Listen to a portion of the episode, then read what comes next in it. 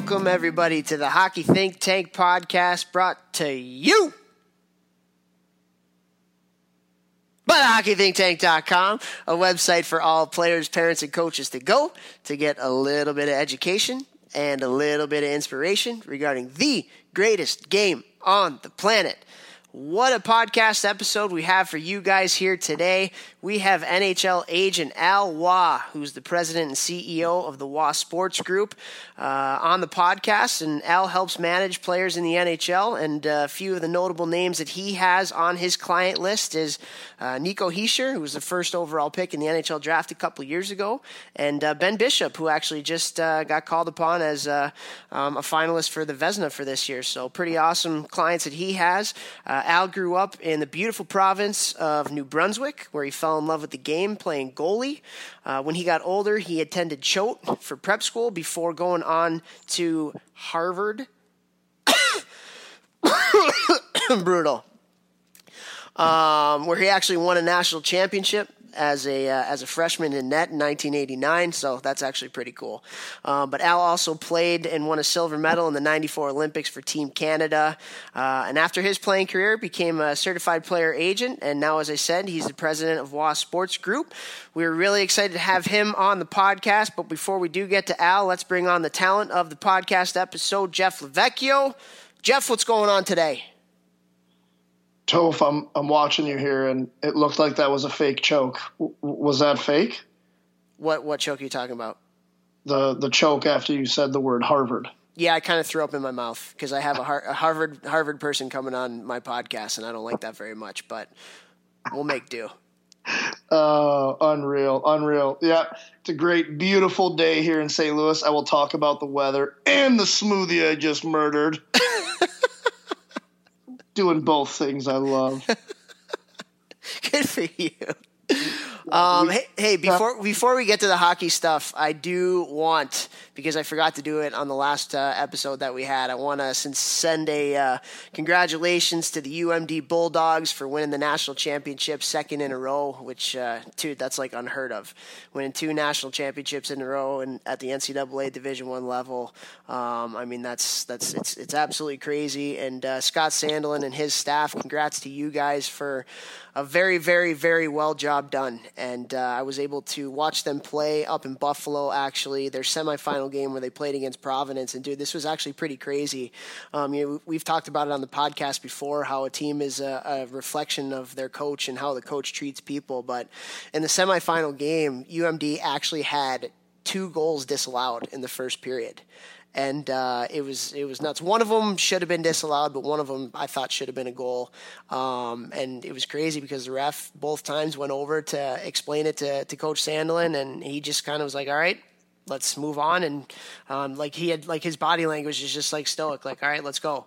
And uh, I feel like 95% of coaches in that situation would would lose their minds, but he didn't, and uh, uh, just kind of a testament to the kind of guy that he is and the kind of program that he runs. I mean, they were everything, man. Like they were fast, they were skilled, they were hard structurally. I mean, you couldn't get anything past them. They had great goaltending, and uh, it was it was a pleasure to see to to watch them. So, congrats to the University of Minnesota Duluth Bulldogs on uh, winning the national championship. Great job.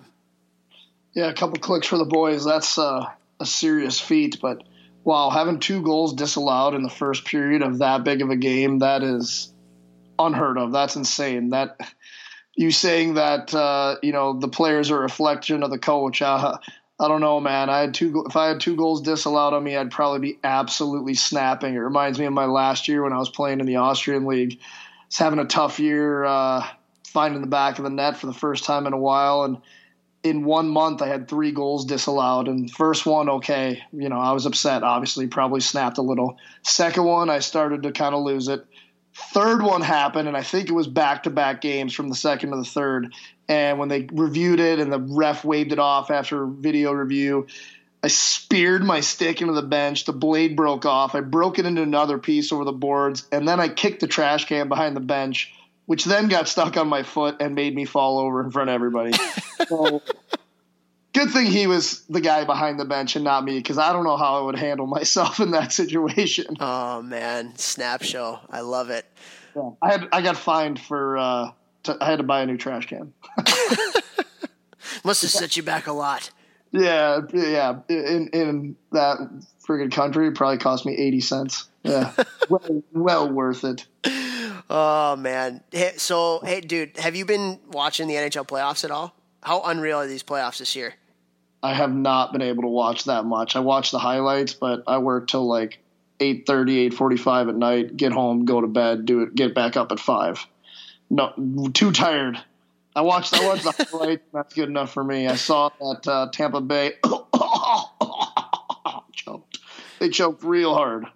I don't even know if they choked, man. I just think Columbus played better than them. I mean, maybe you could technically call that choking, but like Columbus is loaded, dude. And they came out hard. Dude, these playoffs have been I mean, what other sport can you have the 8 seed beating the 1 seed twice? With Colorado beating Calgary and then Columbus beating Tampa Bay. I mean, you know, we talk about on the podcast all the time, like how important it is to kind of go through some of the low points during during a season and getting out of it and learning how to do that. I mean, certainly with you know the amount of upsets that we've seen, you know, the Islanders beating the Penguins too, and um, it's it's incredible, and I think there's a lot to be said about that. Yeah, I mean, the game of hockey is by far the most intense playoffs of any sport that I know of. You know, like other than old school UFC, like UFC one and two, where you had to have like four fights in a night to become champion. That is insane. But uh, if anybody has not seen UFC one and two, like you need to rent those. They're unbelievable. But anyways, yeah, I mean it's it's just an absolute grind and a battle to win a playoff series in the show. So uh, it's pretty cool. Yeah, I mean even look at the Blues, man. Like your St. Louis Blues down there. I mean they were last dead last in the NHL, fired their coach, and now they beat the Winnipeg Jets, who a lot of people had tabbed at the beginning of the year to be the Stanley Cup favorites, along with Tampa Bay. Um, you know, and they've they move on. Uh, it's it's absolutely crazy. It just goes to show you how important that resiliency muscle is, and and how important it is to you know get through those tough times in, in a positive way. And uh, it's certainly helped a lot of these teams in the playoff this year. And uh, I just I think it's amazing. Hundred percent. Have you seen any of the videos from uh, interviews with Binnington, the Blues goalie, the young one? Absolute beauty, dude. Oh my god, he's either the weirdest human ever or the funniest human ever. Like I don't know because I don't personally know him. I know people that do, but I'm not going to say, um, you know, which one it is because I just think his interviews are absolutely hilarious. It, I, every time I die, it's unreal. Yeah, yeah. like Rock or something. Yeah, absolutely. And and kind of going along with the playoff talk, I mentioned the New York Islanders. Honestly, man, like I just actually sent out a tweet. It's Sunday night. I just sent one out. I am legitimately rooting for the New York Islanders to win the Stanley Cup right now. And the reason why is, first of all, I love Barry Trotz. I think Barry Trotz is one of the best coaches of all time. I mean, what he's done um, in, in getting people to buy in and create a culture, which is stuff that I really believe in. I, I mean, it's it's incredible what he did in Nashville for all those years. You know, getting Ovi and, and some of those skill guys to buy in to play in a certain way in, in Washington, and then winning a cup, and then you know going from a team where everybody picked them to kind of be last this year and and moving on. And now they're they've beaten Sidney Crosby and Evgeny Malkin. But you know I sent out a tweet like I said before of Robin Lehner and him talking about his mental health struggles and, and how the Islanders have helped him and took a chance on him and believed in him um, and it's a five minute video but it's absolutely worth it to watch. And the fact that they are on the forefront of educating people about mental health and and it's just it's unbelievable. And they have a fan in me right now and I honestly and I'm not saying like I hope they win the cup. Like I sincerely am rooting for them to win the Stanley Cup this year. Um, being at the forefront of the mental health, um, you know, they're they're helping to end the stigma uh, about talking about mental health. And look at Robin Lehner and what he's been able to do this year, along with Barry Trotz and with the support of their staff. I mean, go Islanders, go Islanders. That's that's after they lost JT too. Yeah. You know, I mean, losing Justin Timberlake is a big piece of your team. You're an idiot. but yeah, just kind of interesting. Reminds takes me back to thinking about you know that stuff that went down with uh, our boy Rob Schremp who we had on the show in the beginning. Um, one of the best shows we've ever had, I think, and goes along with the mental health and and talking about it. So if you have not heard that episode, please go back and listen to Rob Schremp's episode um, that we did with him. But yeah, he had a tweet uh, about maybe about a month or two ago now where Um, you know, he said something about like the team is way better off not having um, Tavares, you know, just because they treated him like a, well above everyone else. And now that he's gone, the team could kind of gel. And, you know, whether that's true or not, I mean, it's working. So looks like they didn't need him. Yeah, well, it just goes back to creating a culture where everybody has belief in each other and you bring the best version of yourself, right? I think that's what Barry Trotz is all about, and and you got Washington to play like that last year. You got um, Nashville to play like that forever when he was the coach there. Um, I mean, he was the coach there for a million years. I mean, it's been him and Peter Laviolette. That's that's it. Um, so just one of the best coaches of all time, um, and and just Robin Lehner, like bravo to him. I mean, how unbelievably courageous of him to to speak out and and talk about his struggles. And I guarantee you, him doing that and the Islanders giving him a chance is legitimately going to change lives. And I really hope that not only NHL teams, but teams from NHL to juniors to college, all the way down to the youth levels, I hope that they see this and they see how important talking about mental health is, right? Like, here's a guy that was probably going to be out of the league, and one team took a chance on him and believed in him and and helped him get the help that he needed. And now he's, you know, they won the Jennings Trophy, and their team went from last in the league in goals against to first in the league in goals against. And uh, it, again, it just goes to show you how important mental health is and how important it is to to really take care of it and and not just take care of it yourself, but help people along the way who who need some help too. Um, probably should know this, but what is the Jennings Trophy? Uh, like lowest goals against average. Oh, yeah not a not that I'm a nerd, not that big of a nerd. Not watching the playoffs, doesn't know what the Jennings is. Buddy, I'm Do you know who Robin Lehner is? Yeah, I know who Robin is. Come on, man. I'm concerned with my guys for from now until they go to their tryouts and camps and stuff, and I kind of just tunnel vision on that, and the rest of my life falls to the wayside for the next few months. But Jennings Trophy. All right. Well, learn something new every day. Thank you. You're welcome. Everybody tweet at Jeff. Hashtag Jennings idiot. or go on Instagram. There are definitely listeners to our podcast who don't know what the Jennings Trophy is. I will guarantee that. 100%. Maybe, maybe, maybe not. Anyway, let's uh, going along with the whole mental health uh, issues that we're talking about.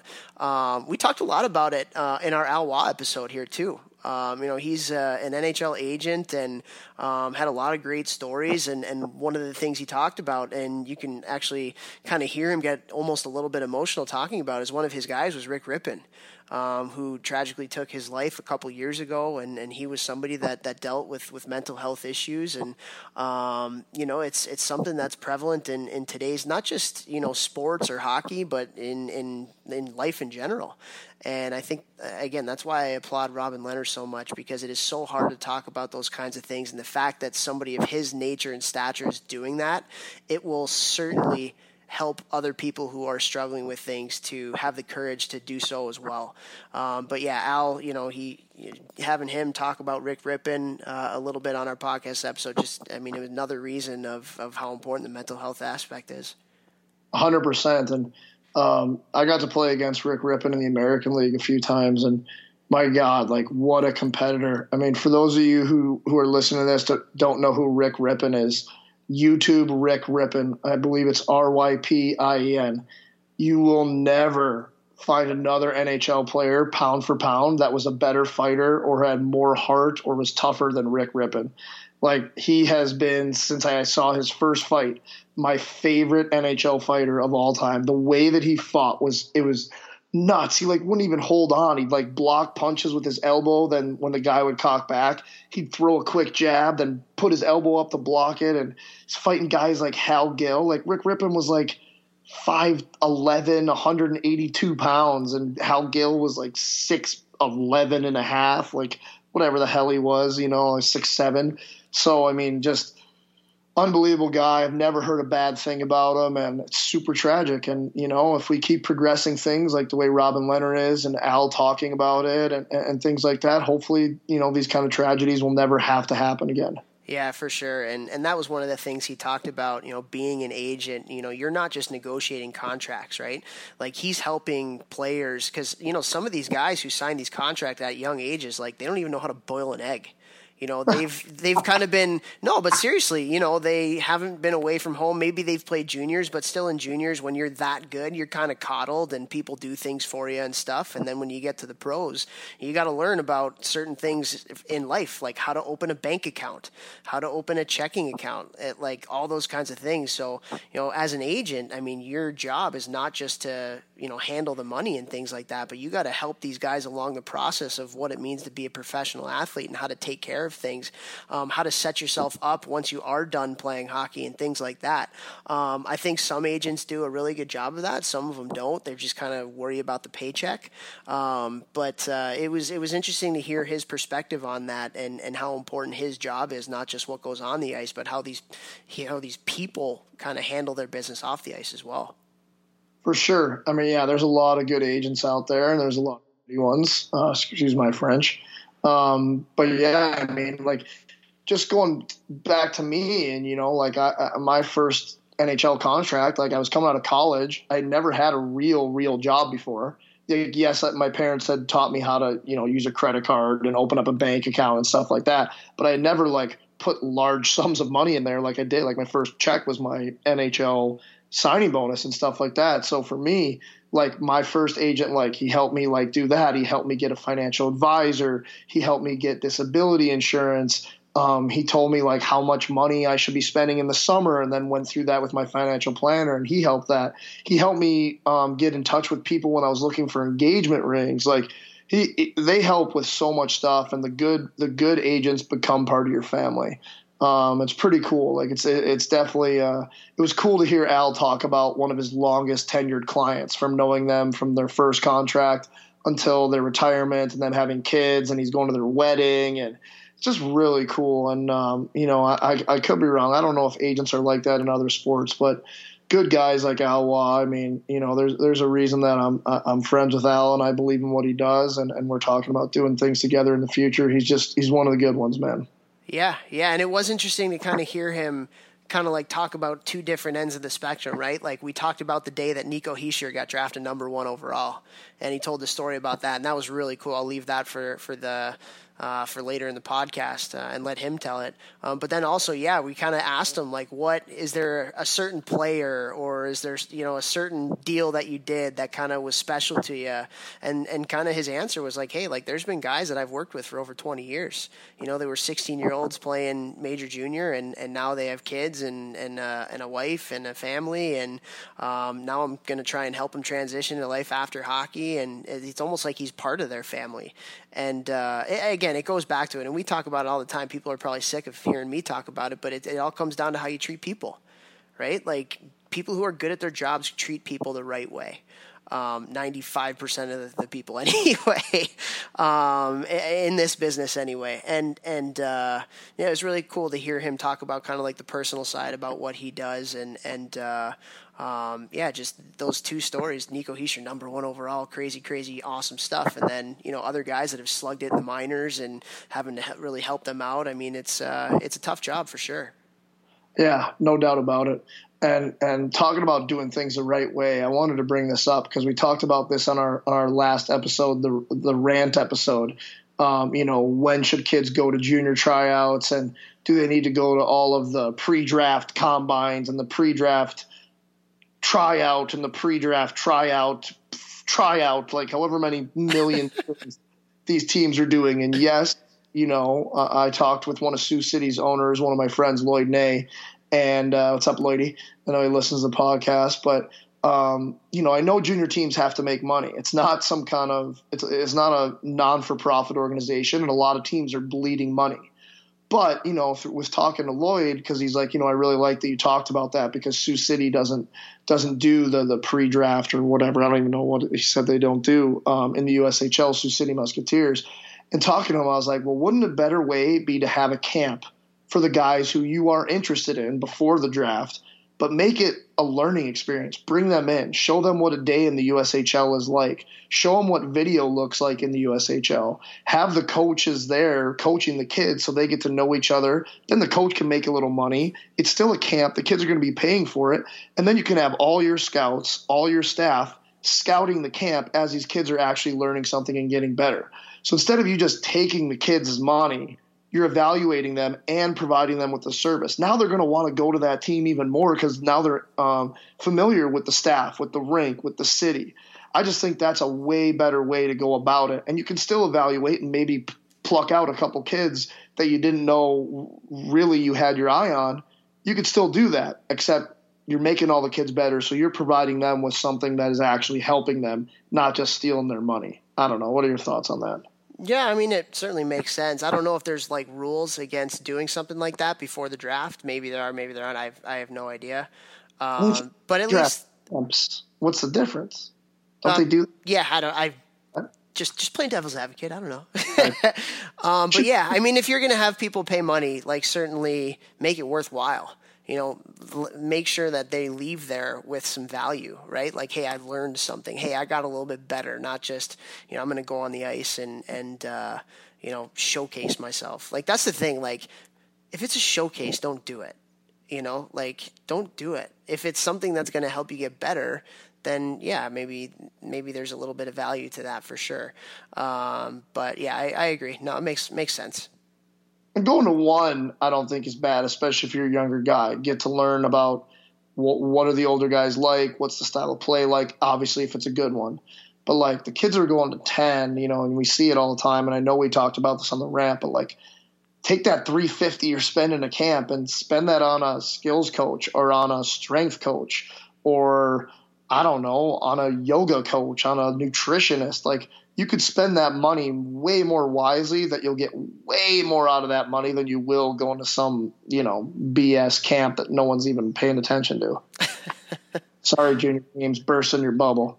Well, it's interesting. I mean, going to it, like the colleges go, most of them, I don't know if most of them, but a lot of them go to the USHL tryout camps, right? And there's some of the tryout camps that have legitimately 10 teams. So there's like 200 kids there, and you just like you sit there and you watch, and you're like, "This is I don't even know why I'm here." Like there's a few of them that actually have like four teams, right? So it's competitive and it's fast and it's it's actually good because most of the players that are out there, like they've invited there and like sincerely invited there, not like send an email to a million different people and let's see what comes. And uh, like there's those are actually halfway worthwhile. I don't know how many teams do it. It wasn't many when I was coaching, but um, yeah, I mean, make it worthwhile. Yeah, for sure. Like, make sure the kids get something out of it if you are going to do something like that. My buddy, who I won't say his name, he's like, I'm bad at guessing ages. He's probably 45, 50. He got a invitation to a tryout camp. For me. Seriously? and he told me, and I'm like, dude, that is what's wrong with this crap. Like, come on, man. That's so funny. Yeah. That's so funny. All right. Well, we've been talking here enough. Um, again, we want to thank everybody for, for tuning in and listening.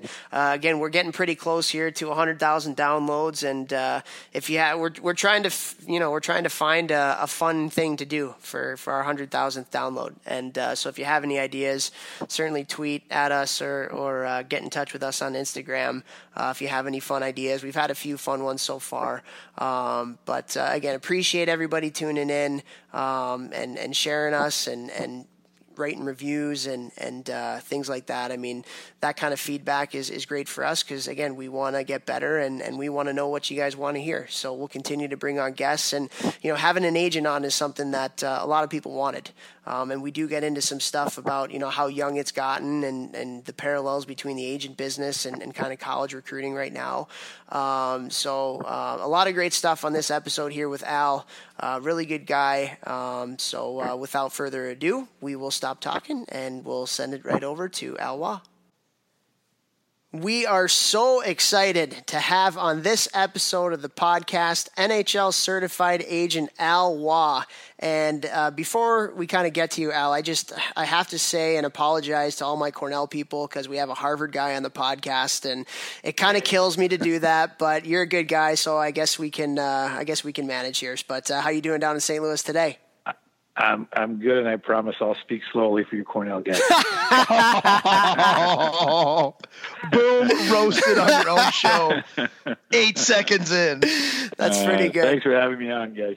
no problem. No problem. Well, Al, let's take it way back to, to kind of your upbringing and, and how you fell in love with the sport. You're from Campbellton, New Brun- or uh, yeah, Campbellton, New Brunswick, uh, which is right outside of Quebec. And I have to say that um, probably my one of my most favorite kids that I recruited to Cornell is a New Brunswick Brunswick kid, and uh, a lot of great people out there. So, talk to us a little bit about your childhood and in New Brunswick and how you fell in love with the game. Yeah, and uh, Maritime's a great place to to grow up, and uh, you know my my family's all still there, so I go back quite a bit. But I, uh, you know, like most Canadian kids, started playing hockey when I was four, and uh, I had I, I grew up in a pretty big family, six kids, so I had three older brothers, and by default became the goalie. Uh, that was uh, pretty much uh, how my uh, my goalie career started. Uh, an unfinished basement and. Uh, three guys shooting hard pucks at you with one baseball glove, a hockey glove, and a stick. So that was it. so oh that was God. so the pe- people often ask me, you know, like you know, why did you become a goalie? And and honestly, that was uh, that was my first experience with it. And then uh, when I first started playing, my my dad was my first coach, and uh, we showed up at our first game, and uh, there was no goalie. So I said, hey. I'm used to it because my brothers uh, used to take shots at me all the time, so I'll do it. Kind of fell in love with the position right away. And uh, now, uh, you know, I'm, I'm, uh, what is it, uh, 40, 46 years later, and uh, hockey's been very good to me. Unreal. Toph, that reminds me of Slapshot Regatta. Have you seen that? What's that movie with Slapshot Regatta? No, like what is best that? friends Girl or something. I don't know, but it's them playing uh, hockey like with a baseball glove in the basement. It's like literally the same thing. So that's a great Yeah. story. Oh, is you that learn like to work on your reflexes. Yeah. That's uh, that's great, and and you know you you parlayed uh, a great childhood hockey into going to Choate Prep School uh, in the Connecticut area, and from there you went to the dark side, uh, went to Harvard, and uh, obviously great education, great hockey program there. Uh, won a national championship as as a freshman. Um, so talk to us a little bit about you know your recruitment to Harvard, why you chose Harvard, and and ultimately what your experience was like there. Yeah, my you know my story is a little uh, different because I was one of the first French-speaking kids on the Maritimes to uh, to pick the NCAA, and honestly, I, I really had no idea what I was getting into. Uh, I I was I guess scouted by Tim Burke, who is now the head scout for San Jose. Oh yeah, yeah. was back was back then an assistant coach at Princeton, and he saw me at some selects tournament in uh, in Moncton, New Brunswick, and he's like, "Hey, you ever think about playing NCAA?" And I think I was 14 at that time, or maybe 15, and I had no idea what he was talking about. And uh, he uh, basically got me in touch with uh, the coach at Choate Rosemary Hall, and they were good enough to uh, give me a scholarship to go to Choate and that's kind of how you know I happened to go to the U.S. Like I, I knew nothing about the NCAA. Once I got a little bit older, then you know Maine used to recruit a lot in the Maritimes, and uh, they they they loved to bring Maritimers in because it was so close to Orono. Uh, they started talking to me, and then BU, and then I started to kind of educate myself a little bit more about the NCAA. But back then, I, I could pick between the Q and the OHL because uh, there were no teams in the Maritimes. So I had the choice between the two, and I was drafted in the Q and the OHL, but decided to bypass those and, and go NCAA. And had a good year at Choate. We had we had a very good team. Uh, went to the New Englands, facing uh, Thayer Academy with Jeremy Roenick and Tony Amonte on Oh, one those line. teams, yeah. They never yeah. came off the ice. those guys were. They probably played 45 minutes a game. And, and there's a guy I can't remember the guy's name that played on their line, and he probably had like 120 points. Went to Harvard on for and to play hockey, and then once he got to Harvard, ended up playing JV. And so, so that tells you how good those two guys were. Because that guy, that guy that went to Harvard, uh, never had a chance to play varsity, but he he, he led uh, he led the uh, prep schools going. So that was. Uh, that was always an, an interesting uh, that was an interesting league. You know, there was a lot of good players, and prep school hockey back then was a little different too, where most guys didn't go to the USHL or the NA. You, you would go right from prep school to college, and almost everybody was a true freshman back then. Uh, if you were, you know, if you're past 18, uh, it was rare for guys to go to college as a 20, 21 year old. Uh, you, you had 18. Some guys would do a PG year, and that was it. So. Uh, so I, I went to Choate, applied to a few schools, um, and uh, got into uh, Princeton, Corn- Cornell, and Harvard.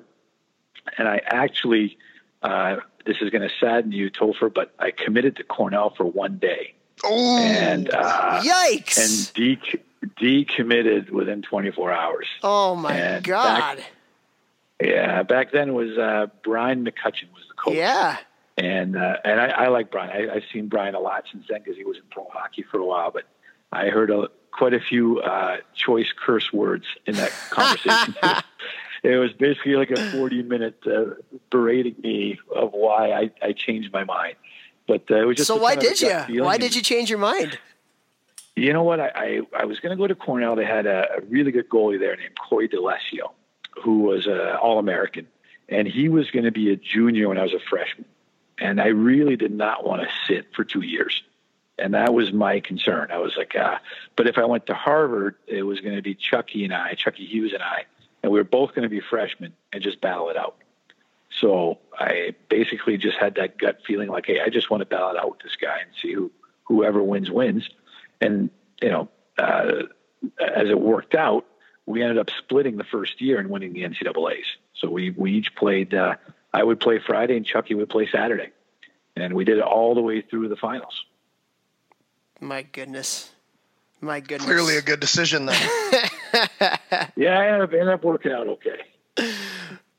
Al, I got to ask you a question because I always wondered about this, like, especially back then. Did you get pressure from Q coaches or scouts or family members or anything like when you decided like to go to the US were they like no you need to play in the Q like you're close to Quebec like I feel like there's so much pride in that league. Oh yeah. And for the surrounding yeah. area like every guy I ever played with in pro they have so much pride coming from the QMJHL so I'm I was just wondering like were you pressured? Like what are you doing? Like you should be playing up here or? I, you know, the, the the route that I that I chose at that time was very very different because very few guys would go into NCAA. So I remember I got a lot of pressure from the Q, and I also got drafted by Hamilton. Uh, what was it? The Hamilton, I think it was Hamilton Steel or Steelheads or whatever back back in the day. And Bill LaForge, I don't know if you remember Bill LaForge. He was the coach and the GM. He drove to Hamilton to take me to dinner with my dad. And I'll always remember that dinner because he, he was such an intimidating guy.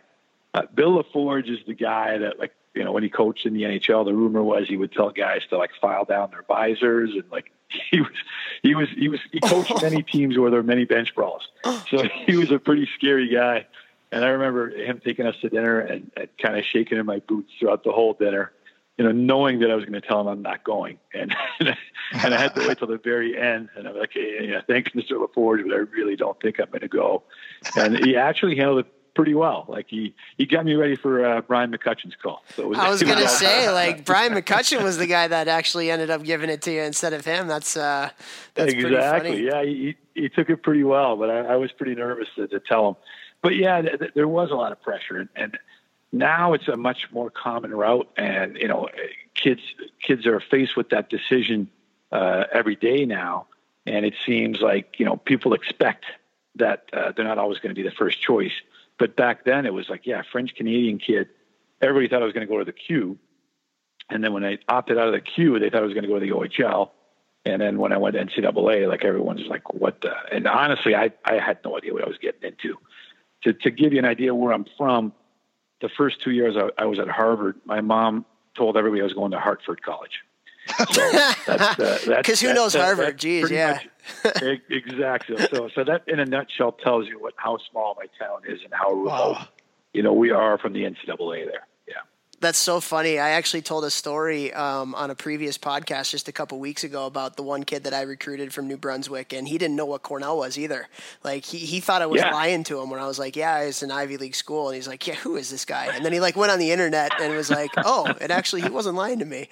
Um, but yeah. uh, I wanted to yeah, ask you, Al. Uh, no, I was I was just going to say we, are pretty immune to that world. Well, we were in the Maritimes. Now, not so much. You know, with you know, th- this is before the, you had the internet and uh, you, you, had a, you know a lot of stuff out there that easily accessible information back then. Like unless you knew somebody who went there, you had no idea what you were talking about. All I knew was University of Maine, pretty much, because uh, they uh, they had a good program and uh, they pretty much had a farm team in Halifax at that point. so it was that was the only college that we knew of. That's so funny. Well, I wanted to ask you about your time at Harvard and specifically about uh, one of your teammates who's the head coach there right now, and Teddy Donato. Um, you know, what was Teddy like to play with as a player, and is he the kind of guy that like were you surprised when he became a coach? And and because he's a character, like he's one of the funnier guys on the circuit for sure, and a bit of a goof, but I'm sure there's a serious side to him. He's done really well at, at Harvard. What was he like as a teammate? A great teammate, uh, a very good player, and honestly, with when you looked at his size and his skating was just okay, uh, had a very successful career because such a smart player, you know. And I wasn't surprised he became coach because uh, he knows the game so well, always worked hard, and uh, really kind of a good X's and O's kind of guy, uh, and would do well in the recruiting because he does have such a good personality. You know, like he's uh, very outgoing and, and, and kind of an easygoing guy, but can also be intense at times. Uh, to me, one of the best coaches in college hockey right now. Yeah, yeah, no, he's certainly done really well with that program. And, um, you know, you went from Harvard and, and actually won a silver medal in uh, the 94 Olympics after that. So, talk to us a little bit about what kind of experience that was and, and how cool it was to represent your country at, at such a big stage and then come home with a silver medal. Um, that had to have been unbelievable. Yeah, it was a great experience. Uh, that was the the last Olympics where amateurs played. You know, the next one in '98 was when the NHL players were allowed back in. So I was part of the program for uh, 92, 93, and 93, 94. So the previous year to the Olympics, we had uh, a national team that was basically like a turnstile of players, but we were based in Calgary and we played 72 game schedule around the world, which was very interesting. You know, we played in, in Japan, we played in Russia, uh, all over Europe, and then we also played in a lot of small towns across Canada against other national teams, which was a really good experience. And then, uh, you know, I started the season 93 94 with them. And uh, right around, I think, late November, I actually got cut from the Olympic team. Devastated. Uh, Corey Hirsch got sent to us by the Rangers. So it was Manny Legace, myself, and Corey Hirsch, and and basically Hershey took my job, and uh, I was sent by the Winnipeg Jets. I was I was under contract with Winnipeg then to go play in Jokerit, Finland. So not only did I get cut from the Olympic team, but I got sent to Finland on the wow. same day. So so it was a bit bit a bit of a hard pill to swallow. And uh, you know, I, I remember I remember that like it was yesterday because I was pretty pretty devastated. Uh, went to Finland, had a really good start and got a call from the Olympic team saying, "Hey, we're going to pick you back up for the Olympics." So uh, right before uh, right before the Olympics, I'd say in, in, late December, I got that call knowing I was going to join them again. So that was exciting. So it was uh, Corey Hirsch, Manny, and myself, and uh, I actually I actually got to back up the gold medal game. Uh, Hershey played every game because he was on fire and he, he was so good and uh, Manny in warm-ups of the gold medal game, uh, in pure Manny fashion, was down in the butterfly, too lazy to get back up, and he took one in the midsection and could not play in the game. So, so I had to run down and put the gear on, and uh, and sure enough, you know, we go we go to overtime, and Hershey gets hurt, I'm like, if I have to go in here, I am gonna have a heart attack. And then uh, I went to the shootout, but Hershey got run over in overtime, and I was like, oh my god, like please don't put me in there and, uh, and sure enough, uh, Hershey got back up, and that was the that was the famous Peter Forsberg goal, the one hander uh, that won the goal for them. Oh wow! So it was a yeah, a bit bittersweet feeling. You know, to some people you win a silver, and to us at that moment it, it was, we lost the gold. You know, that's that's how it felt to us, and uh, it was. Uh, but what a what a great experience, and uh, you know what, what, a great group of guys, and I'm still in touch with a lot of those guys. Uh, you know, really really tight group, and uh, it was uh, in Lillehammer, which is a city of maybe 25, 30,000 people. And I think there was a million people in there for the Olympics. So it was, it was very stacked. Uh, and, uh, you know, what, to me, like uh, that, that's probably in my hockey career, probably the highlight experience for me. That in the NCAA uh, tournament.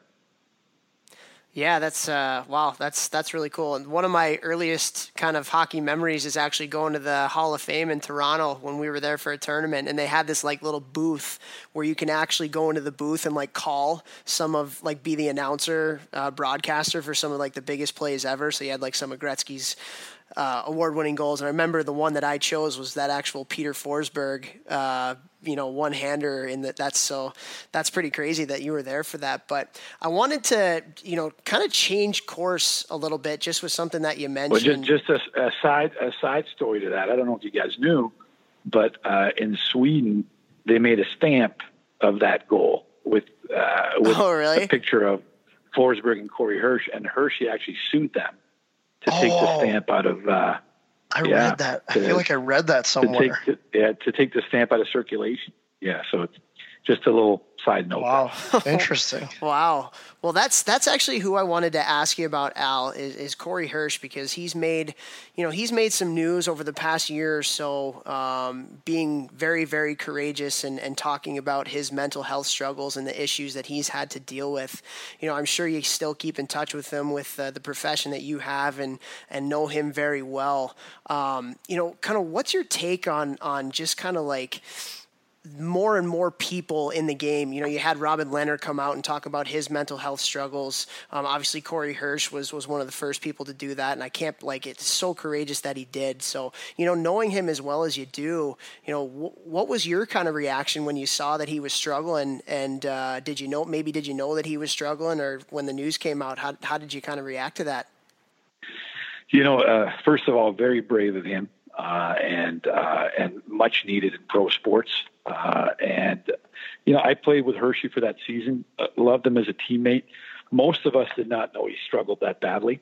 You know, because I think he did a good job of hiding it, and and his comments about the stigma attached to it are exactly correct. Uh, and as much as we try to be open about it and say, hey guys, it's okay if you got an issue, you got to speak about it. Uh, you, no one in pro sports, in any pro sport, whether it's hockey or, or any of the other three major sports, can honestly say it's not going to affect a decision by management at some point uh, because you've you've come out with it, and that's the part that's really hard for people to to, to deal with. Uh, you you don't want a stigma attached to it, and there shouldn't be a stigma attached to it. But human nature is that uh, I, behind closed doors, I, I do think that management has that discussion. You know, and good for Robin Lehner to, to speak out and, and have a great uh, a great season, great start to the playoffs. I dealt with it personally with uh, Rick Rypien, and uh, and you know, and that one didn't end uh, in a good way. Uh, and and Rick was a great person. Uh, really wanted to make everybody happy, but uh, you know, left a legacy behind to for people to talk about this stuff. And uh, you know, I, I think we've, we've improved how we're dealing with it in the last few years, but we do need to do a better job. And the only way we're going to do a better job is if we really find a way to get rid of the stigma, because it's very hard for guys to, to speak up, especially while they're playing. So in, in, in your line of work, you obviously know a lot of people, and, and I'm sure with what happened to Rick, um, you know, you've had a lot of conversations. What do you think are some ways that either the NHL or the hockey world in general can um, continue to help fight that stigma? And, and obviously Robin Lehner and what he's done, and, and Corey Hirsch speaking out, and some of the things that have come out uh, with some other guys is is a, a huge piece to it. People feeling the that they can speak out and they can share their stories. But is there anything else in your conversations, or you know, any opinions that you have that can help to try and end that stigma as well? Yeah, I- I- uh, somebody came up with the idea of having almost like a uh, an ex player as a mentor for each NHL team, where guys could turn to and feel like uh, it's not going to get back to management. And I, I do think that that's always the the concern for guys uh, is that you know they're, they're going to bring up that they have an issue, uh, whether it's to the the team, you know, the, the sports psychologist, team psychologist, or uh, somebody else on the medical staff, and somehow it finds its way back to, to management. And and there are great professionals out there, and and, uh, and I think they do a good job of keeping stuff uh, confidential. But uh, on the other hand, you know, if there's erratic behavior uh, and it's caused by mental illness, it's going to get back to management because you know players, trainers, coaches will see it, and uh, and then usually you know that makes people feel like they're labeled. And uh, I don't, you know, I don't have the answer, the, the 100% answer how to get away from that. But I would say that the more we talk about it, the more we make people feel like it's okay to talk about it, uh, the more not just the people suffering from mental illness will be able to deal with it, but the people on the other side are going to feel like it's it's okay. You know, like it's we'll, we'll find a solution, and it's still the same person, still the same player, and we'll make it work. You know, and I think the the more we try to hide these things, we don't talk about it, uh, the more it becomes a problem. Yeah, yeah, no, absolutely. And and I think one of the big things that is is also talked about nowadays, kind of going along the same lines, is you know the transition out of hockey um, for a lot of the players once they're done playing professionally. You know, for a lot of these guys, hockey is all that they know. Um, that's all that they've ever done. That's all that they've ever been passionate about. So once that kind of gets, I don't want to say taken away from them, but once you know they're no longer able to compete at that level, you know, do you feel like that's you know a huge part of your job as an agent is to make sure that guys are kind of set up for life after hockey? And maybe what are some things that you do with your clients and, and within your company that helps guys to transition out of it? Uh, there, there definitely is a big responsibility on our part. Uh, I don't think, and, and again, I'm not throwing everybody under the bus here, but I, I do think that a lot of agents do not do a good job of that because once the player's not your client anymore, they don't seem to care. You know, uh, and it's interesting you bring this up because we are actually putting together with our uh, financial arm uh, a, a, life after hockey program that's going to be like no other in, in, the agency world that's going to kick off this spring. And uh, it's going to be all about that. It's going to be all about uh, helping guys not just create their own brand, but enhance their brand while they're playing and their network. Because what player a lot of players don't realize is when you're at the height of your popularity, your network's strong, everything's great, is when these guys don't want to have that conversation. They're like, I don't need to think about after hockey. And you know what? Even if you're making eight million a year, you still need to do something with your life from your mid 30s on. So uh, I, I, think it's very wrong for players to feel that way. That like, hey, I I can just play and I'll figure it out when I'm done. Because those are the guys that end up usually depressed or in a full panic because they haven't given any thought to it. So we we will start uh, this spring uh, putting uh, you know thoughts and the process in mind of all of our players as soon as their career starts as to okay what's your brand? Uh, what's your brand going to look like you know while you're playing? What's your brand going to look like when you're done? And then basically start having the conversation about what are your aptitudes? What would you like to do when you're done playing? Do you want to be an entrepreneur? Do you want to get in real estate? And we're putting a, a program in place that's like no other and i'm excited to kick that off here in the next uh, couple months I think that's I think that's great. And and let me ask you this question though, because you know you as an agent are you know you have a lot of relationships not only with players but also also with management. You know how much would management be receptive to guys kind of like doing other things other than hockey because I feel like there is a stigma or a stereotype that like if a guy that's playing is getting too much into other things, well he's not really focusing on his hockey career and it's not helping our team win. So like is there a little bit of a balance that you have to try and um, kind of try and toe the line with both of those or like how how typically are the NHL teams and the management when it comes to guys having other interests and guys putting time and effort into other things other than hockey? Well, as management you know gets younger and more progressive, they're more open to it. And there's actually scientific research that proves that if players have other hobbies or activities outside of hockey, they enhance their performance as a hockey player. So th- there's no excuse. You know, whenever I hear guys like, ah, you know, I didn't finish my degree because I didn't have time. I was playing. Like, I call BS on that one. You know, like I've, I've lived a lifestyle. There's there's enough time in a day. You know, if, even if you're at the rink five hours a day, you still have plenty of time to get one or two classes done online or in person. So, you know, t- to me, uh, that's just an excuse. And the fact that, hey, I got to stay focused on hockey, if they looked at the big picture and how other guys have been even more successful in their hockey careers because they have other interests than, than hockey, uh, I, I think that, again, is just a, it's an old wives' tale. You know, like I, I really think that as we progress towards the future and GMs uh, you know, are more open minded, that uh, really that this is the future of all pro sports. You, know, you need to be multifaceted. You need to understand that you have a life outside the game. And you know, it, it's kind of like it goes back to the old like, do you mind? I go see a player, whether you know, junior or college, and I tell the coach, do you mind if I talk to him after the game? Well, I don't know. You know, we got a, we got another game tomorrow, and I'm like, well, what's he going to do when he plays pro and he has you know 15 mics in, in his face, and then he's got to get home to his two crying kids and his wife? Like, is he not going to play the next day? Like, it, how how are we helping them become a good pro athlete? And it makes no sense to me. So, you know, it, it, again, I I understand some guys need extra focus, and we all know those guys that won't even talk to you on game day, and I get that. But you know, you, you need to have other stuff in your life besides the sport. Well, it just makes sense too. Like guys who dwell on the game and think too much about it, sometimes that's a negative. And Toph talked about that on a podcast recently.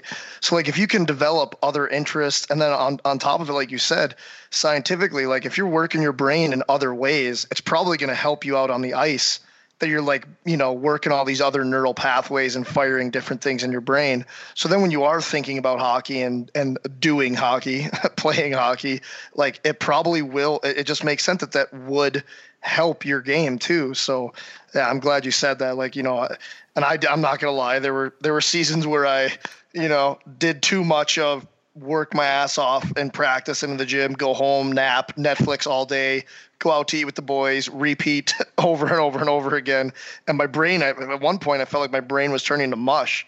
So guys like and kids playing juniors, like you need to go do something else. Like work your brain, find out what your other interests are because it will only help you in hockey.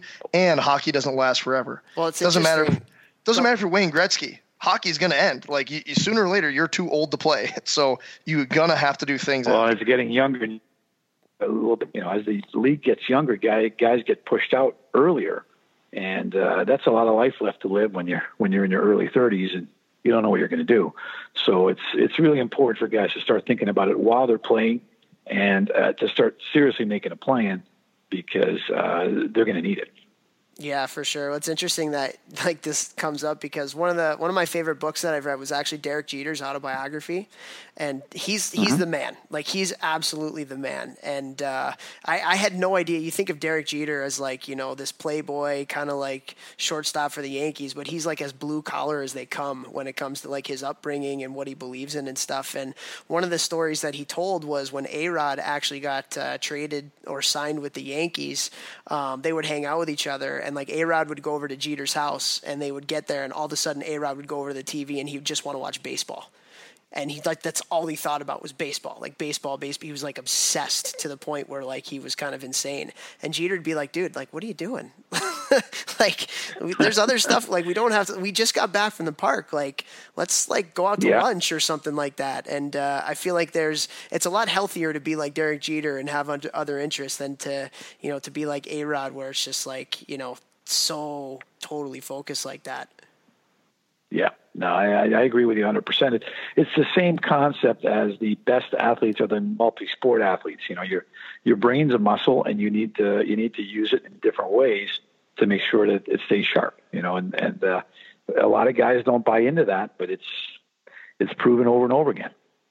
Yeah, absolutely. And and you can be obsessed with something and still have balance. You know, like it's it's correct, not like correct. one thing or the other. Like you can be obsessed with hockey, but you, that means almost like when you're doing it, you're obsessed with it. But then when you're not, yeah. you can drop it, and that's hard for people. Like I get that; it's even hard for me. But um, no, but even even those guys, like those kind of guys, are usually the guys who are easy to knock off their game because they're so intense, you know. And I know you you had Matthew Calderoni on uh, one of your past shows, and Matthew talks about building that alter ego and being able to shut it off and turn it on. That's really how you should live your life because uh, if you're that same intense guy all the time, as soon as one thing goes the wrong way or is not part of your routine, it throws you off completely. Well, and burnout too. Like you just mm-hmm. you can't be at hundred percent all the time, 24 hours a day. I've tried. It doesn't work. I was going to say, isn't that you? but, but I mean, I, when I'm not like doing things, you know, I got to take a nap. I can't go like work and then go out at night. Like I got to work and then I go home and die till the next day and do it over again. Like, you know, there's yeah. got to be some kind of balance that you have, like you guys both said. Oh yeah. Exactly. Oh yeah. Well, Al, you know we got you on the podcast here, and I would be remiss if I didn't ask you the tough question that I think a lot of people want us to ask you, um, and that is kind of like what's going on in the agent world right now. Like it's gotten so young and, and so crazy and, and maybe not it's the agent world maybe it's the agent slash advisor world and just kind of how has it changed since you first gotten into it and, and kind of where do you see it at right now um, because to be honest like and, and i'm not telling you something you don't already know like i got 13 and 14 year olds coming up to me being like hey do i need an agent right now um, so if you can, just kind of tell us a little bit about how it's changed and, and kind of where the whole agent business is at right now. Yeah, I you know I, am uh, this coming season will be my 20th season being an agent. So I've been at it for a while, and I've seen uh, a few different CBAs and uh, a lot of uh, different, I guess, changes in our industry, and a lot of it is self-inflicted uh, on the agency uh, side. you know, the, the, kids are being recruited way younger.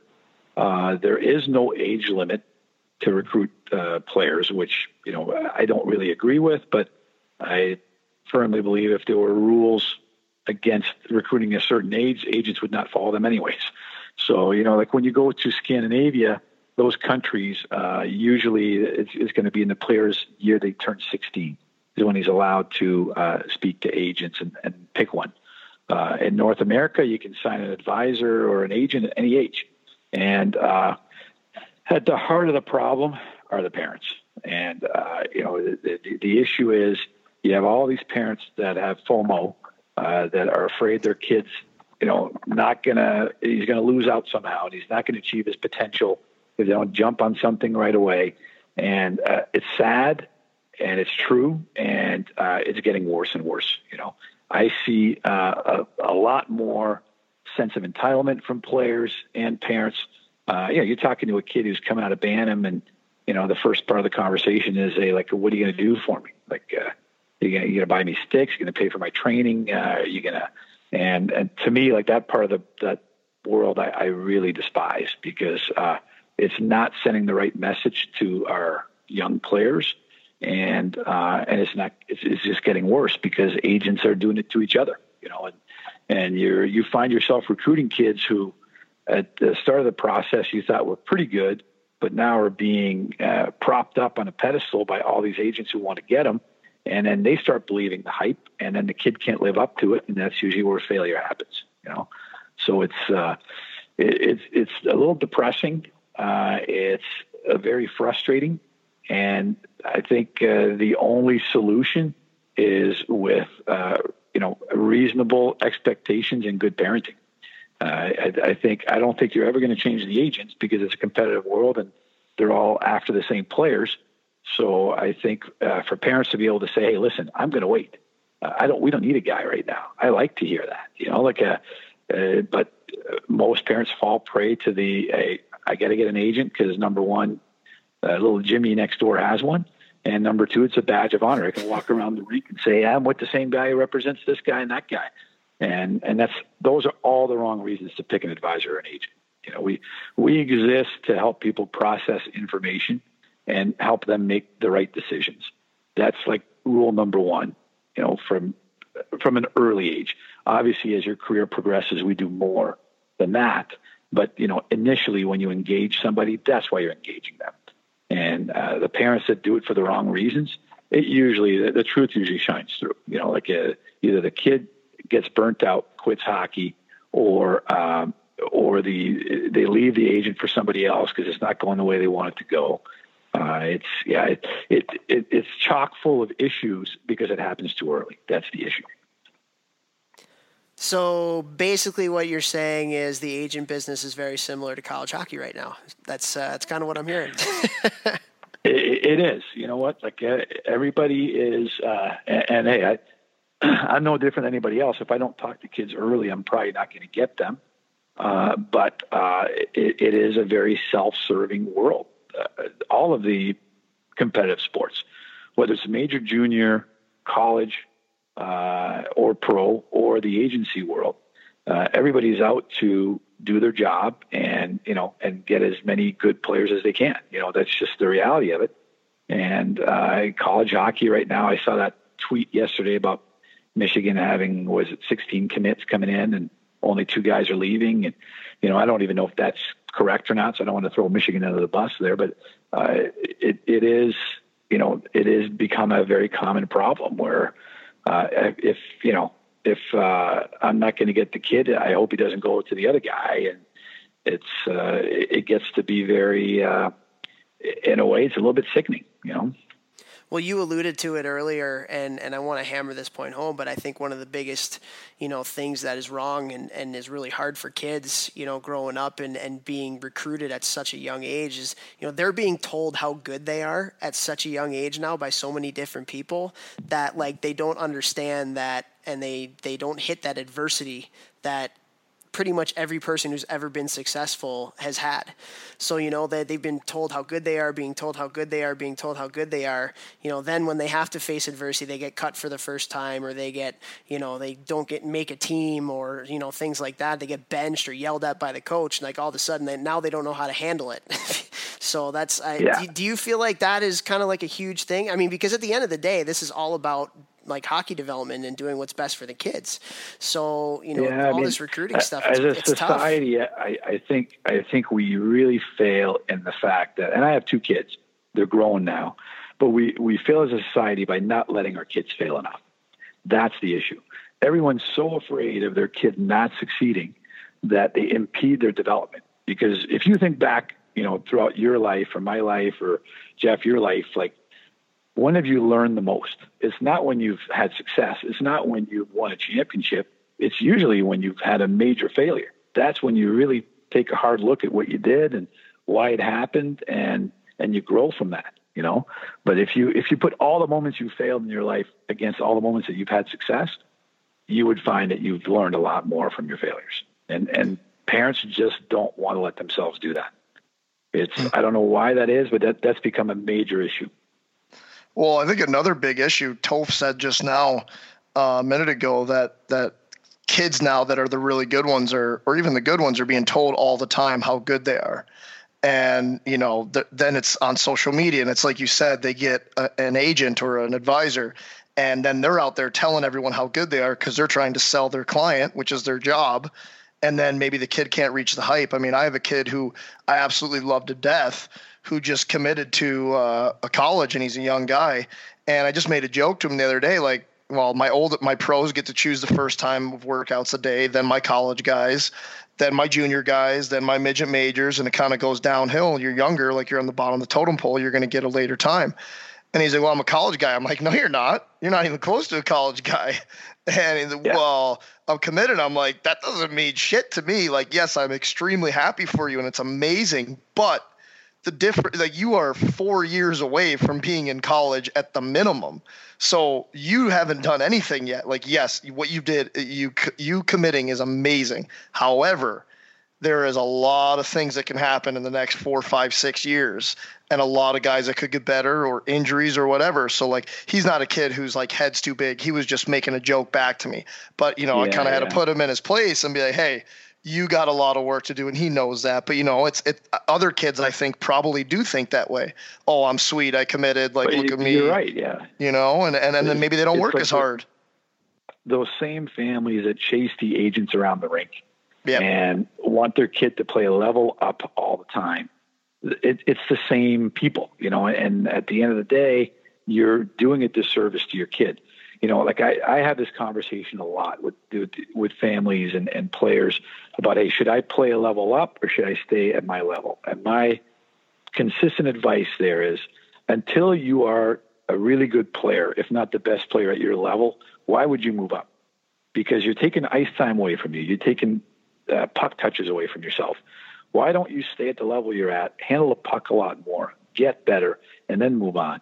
But we live in this world where like everybody is like, oh no, no, I got to play a level two up just to prove to everybody how good I am, and all you're doing is impeding your development. You know, and and, and people don't see that as, like for what it is because they get the parent glasses on. But at the end of the day, you're you're there to get better every day. You're going to get to a level where everybody's good. And that level is either going to be junior college or pro, depending on how good you are. And then once you get to that level, the only thing that's going to separate you is going to be your character and what's between your two ears. And that's it. And and people will, you know, will always be like, oh, you know, like what's the difference between this level and, and that level? You get to the NHL and you look at guys playing on the fourth line. Uh, those guys were all the top players in college hockey junior hockey, but now they're playing a defensive role because that's who they are. That's who their identity is as, as a pro player. And you know, the the, the issue is that uh, parents always want to push the envelope development wise, and that's that's where you create holes in your game. That's where you become lesser of a player because you're you're progressing too quickly. And I don't know if you guys agree with that, but you know that's that's always what I've believed in the last four years I've been in hockey. No, I mean I I definitely agree with that. And, and something funny that you said, like the fourth line players in the NHL are still nasty. Like when I was with Boston and I'm playing in, in preseason games, Shawn Thornton, uh, I played on Shawn Thornton's line and Steve Begin. And before I had been on the ice with Shawn Thornton, like in my head, I'm like, well, he's a heavyweight fighter. Like he's a goon, more or less, you know, right? And, and I get out there and the guy's got the sickest hands ever in practice. He's ripping every shot bar down. And I was like, holy shit, this is their fighter. Like, what this guy is so nasty. And if you go back and look at his AHL numbers, there were years where he put up some pretty good numbers. So, you know, what you said, like those margins, they get smaller and smaller. But something that I want to ask you, because you just said, you know, you'll tell some kids, like, hey, it's better to stay at your level and take get more puck touches and things like that. Are there ever any of your clients, and you don't have to name them, where maybe an NHL team wants to sign them or they're drafted to an NHL team and the team wants them to leave early, college, you know, juniors, whatever. Are there ever guys where you're like, you know what, I think you need another year of wherever you are, or are you like, you know, let's let's get the money? Is it a case by case basis? Kind of how do you how do you go about that? It's it's a case by case basis, and every year there's a couple, and um, you know the the reality of it is. Uh, you rarely see a guy making a mistake staying an extra year at college. You know, you rarely see a guy uh, leaving too like leaving too early, or I'm sorry, leaving too late. You often see a guy leaving too early and making a mistake because he's not ready, and that's the that's the weird part of our job where uh, you have to be honest but not get fired. so so you you you have to tell guys what the reality is, and sometimes they don't want to hear it. And you know what? Sometimes you do get fired. I remember I got fired uh, by a guy a long time ago that was at Maine uh, who was going to leave to sign in the NHL, and they told him he wasn't ready, and um, he fired me. And then uh, another agent told him, "No, no, you should sign." He signed and almost wrecked his career. It took him, it took him almost two years to get to the NHL. Ended up having a good NHL career, but really the right thing for that kid was to stay in school, and he just he didn't want to hear it, you know. And that's those are the tough decisions that we have to make and, and the tough conversations we have to have. But uh, you know, we need to stay true to ourselves as as you know people and trying to be a good person. And I'm not going to tell a kid to leave if I don't think he's ready. I, I think it's wrong. Uh, maybe some other guys would, but to me, like I don't I don't need the player that badly to have to lie to him. You know, if I know that it's going to hurt his career, why would I tell him to leave? It makes no sense. Yeah, yeah, absolutely. And and with that, I want to change gears a little bit. To one of the players who certainly had a lot of success at uh, at a young age um, in the NHL, and that's Nico Hischier, who was the first overall draft pick uh, in the draft a couple years ago. Um, honestly, like what what's that like being the agent on draft day of a guy like Nico Hischier? Um, that that must have been just an incredible experience for for obviously him and his family, but for you as well. Yeah, it was. I mean, uh, that was uh, one of those moments you never forget. You know, in, in, in the career of an agent because that was our first first pick overall, and we actually did not know until like two minutes before uh, because it was either going to be Philly or New Jersey. And uh, Ray Shero, you know, wouldn't uh, divulge yet what they were thinking, and I don't know that they knew until a few hours before. So uh, it was a great experience, very nerve wracking that was the only year during the draft where they did the whole green room thing where we're sitting behind the screen with the family and everybody is nervous and and that was a one and done and they never did that again because I don't know if you remember but uh they had um what's his name that got drafted by St. Louis with the 31st pick and he was the last pick of the first and I felt so bad for that kid because he was back there by himself with his family, and oh. all the other tables had gone. And um, uh, Klim Kostin, and then Kostin was the last pick. So I think that's why they're like, we're never doing this again because you could see the kids sweating, and you're like, oh my god.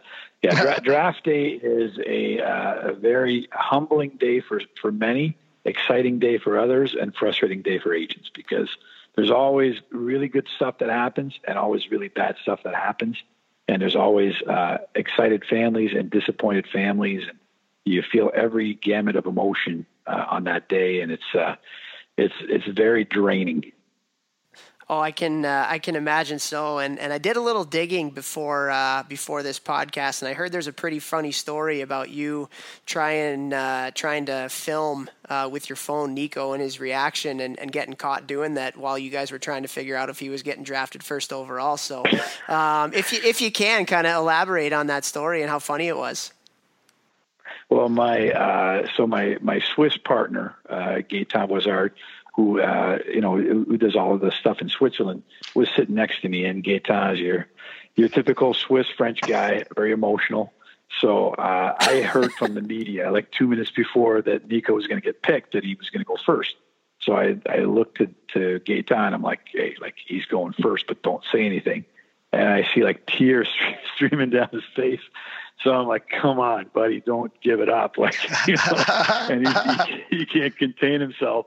So I'm I'm trying to film the reaction at the same time, and uh, and you know by that time, as soon as they saw him, the family kind of figured it out. So it was good in a way because it got the kid ready for it. Uh, but it was bad in a way because it kind of, you know, it, it killed the moment a little bit because he, he, he didn't, you know, he, he knew it before his name got called out. So, so he's a terrible poker player. Gaetan is. oh my God, horrible, horrible poker player. Yes.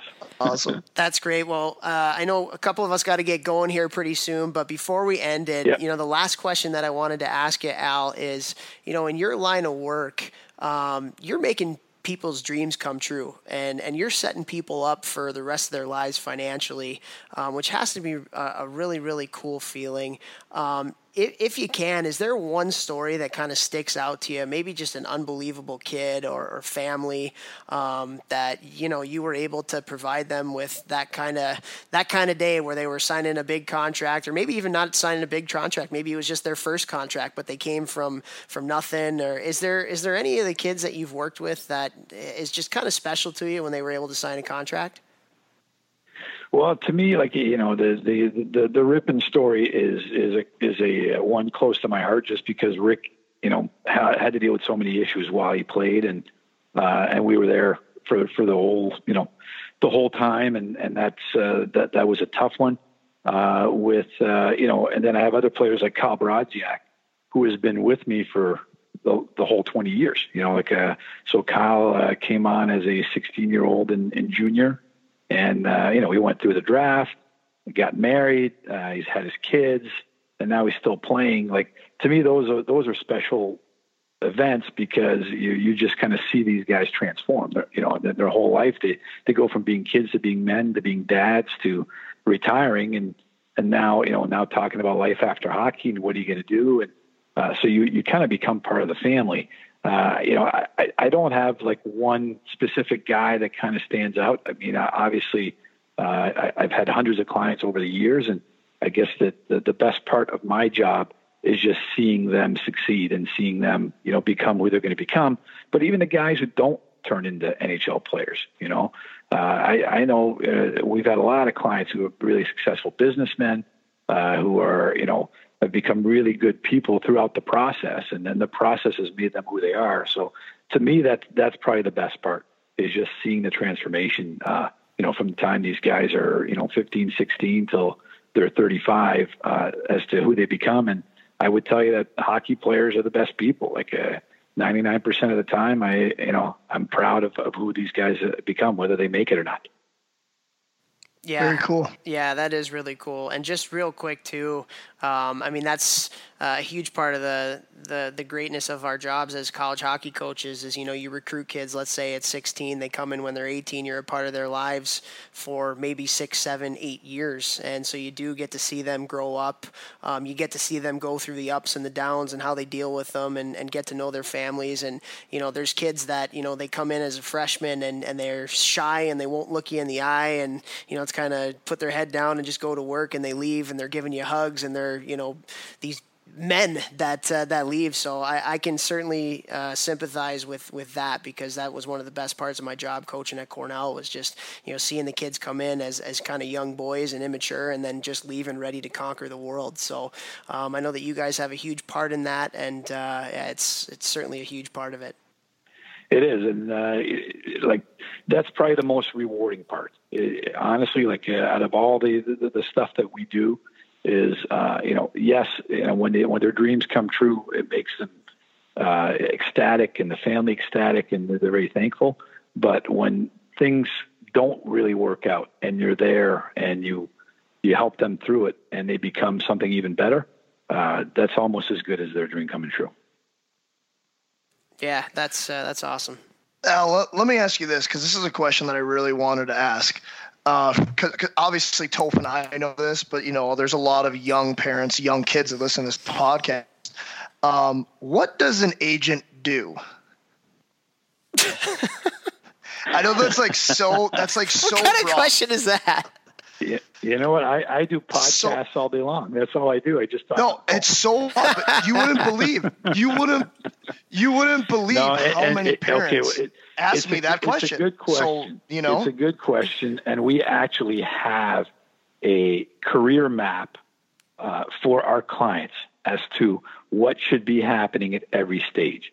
You know, from 14 to 18, 18 to 22, 22 to 27, and then 27 plus and then we we map it out. You know, basically, you know, we get involved with development, uh, mental strength training, uh, one-on-one videos, skills training. That's on the hockey side. You know, then you do the first contract. Then you talk about disability insurance. Then you set up their banking. You explain to them what credit is. Get them their first credit card. Open their first bank account. Help them get their first car. Explain to them what a mortgage is. Help them get their first mortgage uh, talk to them about a prenup, which is always an interesting one. Um, you know, then they have kids, and you start talking about life insurance, about setting money aside for college. We are involved in every step of the way, from the time that they sign with us until until they're gone. Even after they're gone, we're still talking to them about this stuff. That's great, and I, I think that people needed to hear that because people always ask me, what does an agent do? And I'll tell you, good agents will do way more. Like the, the things you just listed, I know not all agents do that. Um, so the yeah. good agents do way more. They care way more. And subsequently, their players have a better quality of life because their agent is helping them. Bad agents, which I know quite a few, they don't do half of the things that Al just said him and his company do.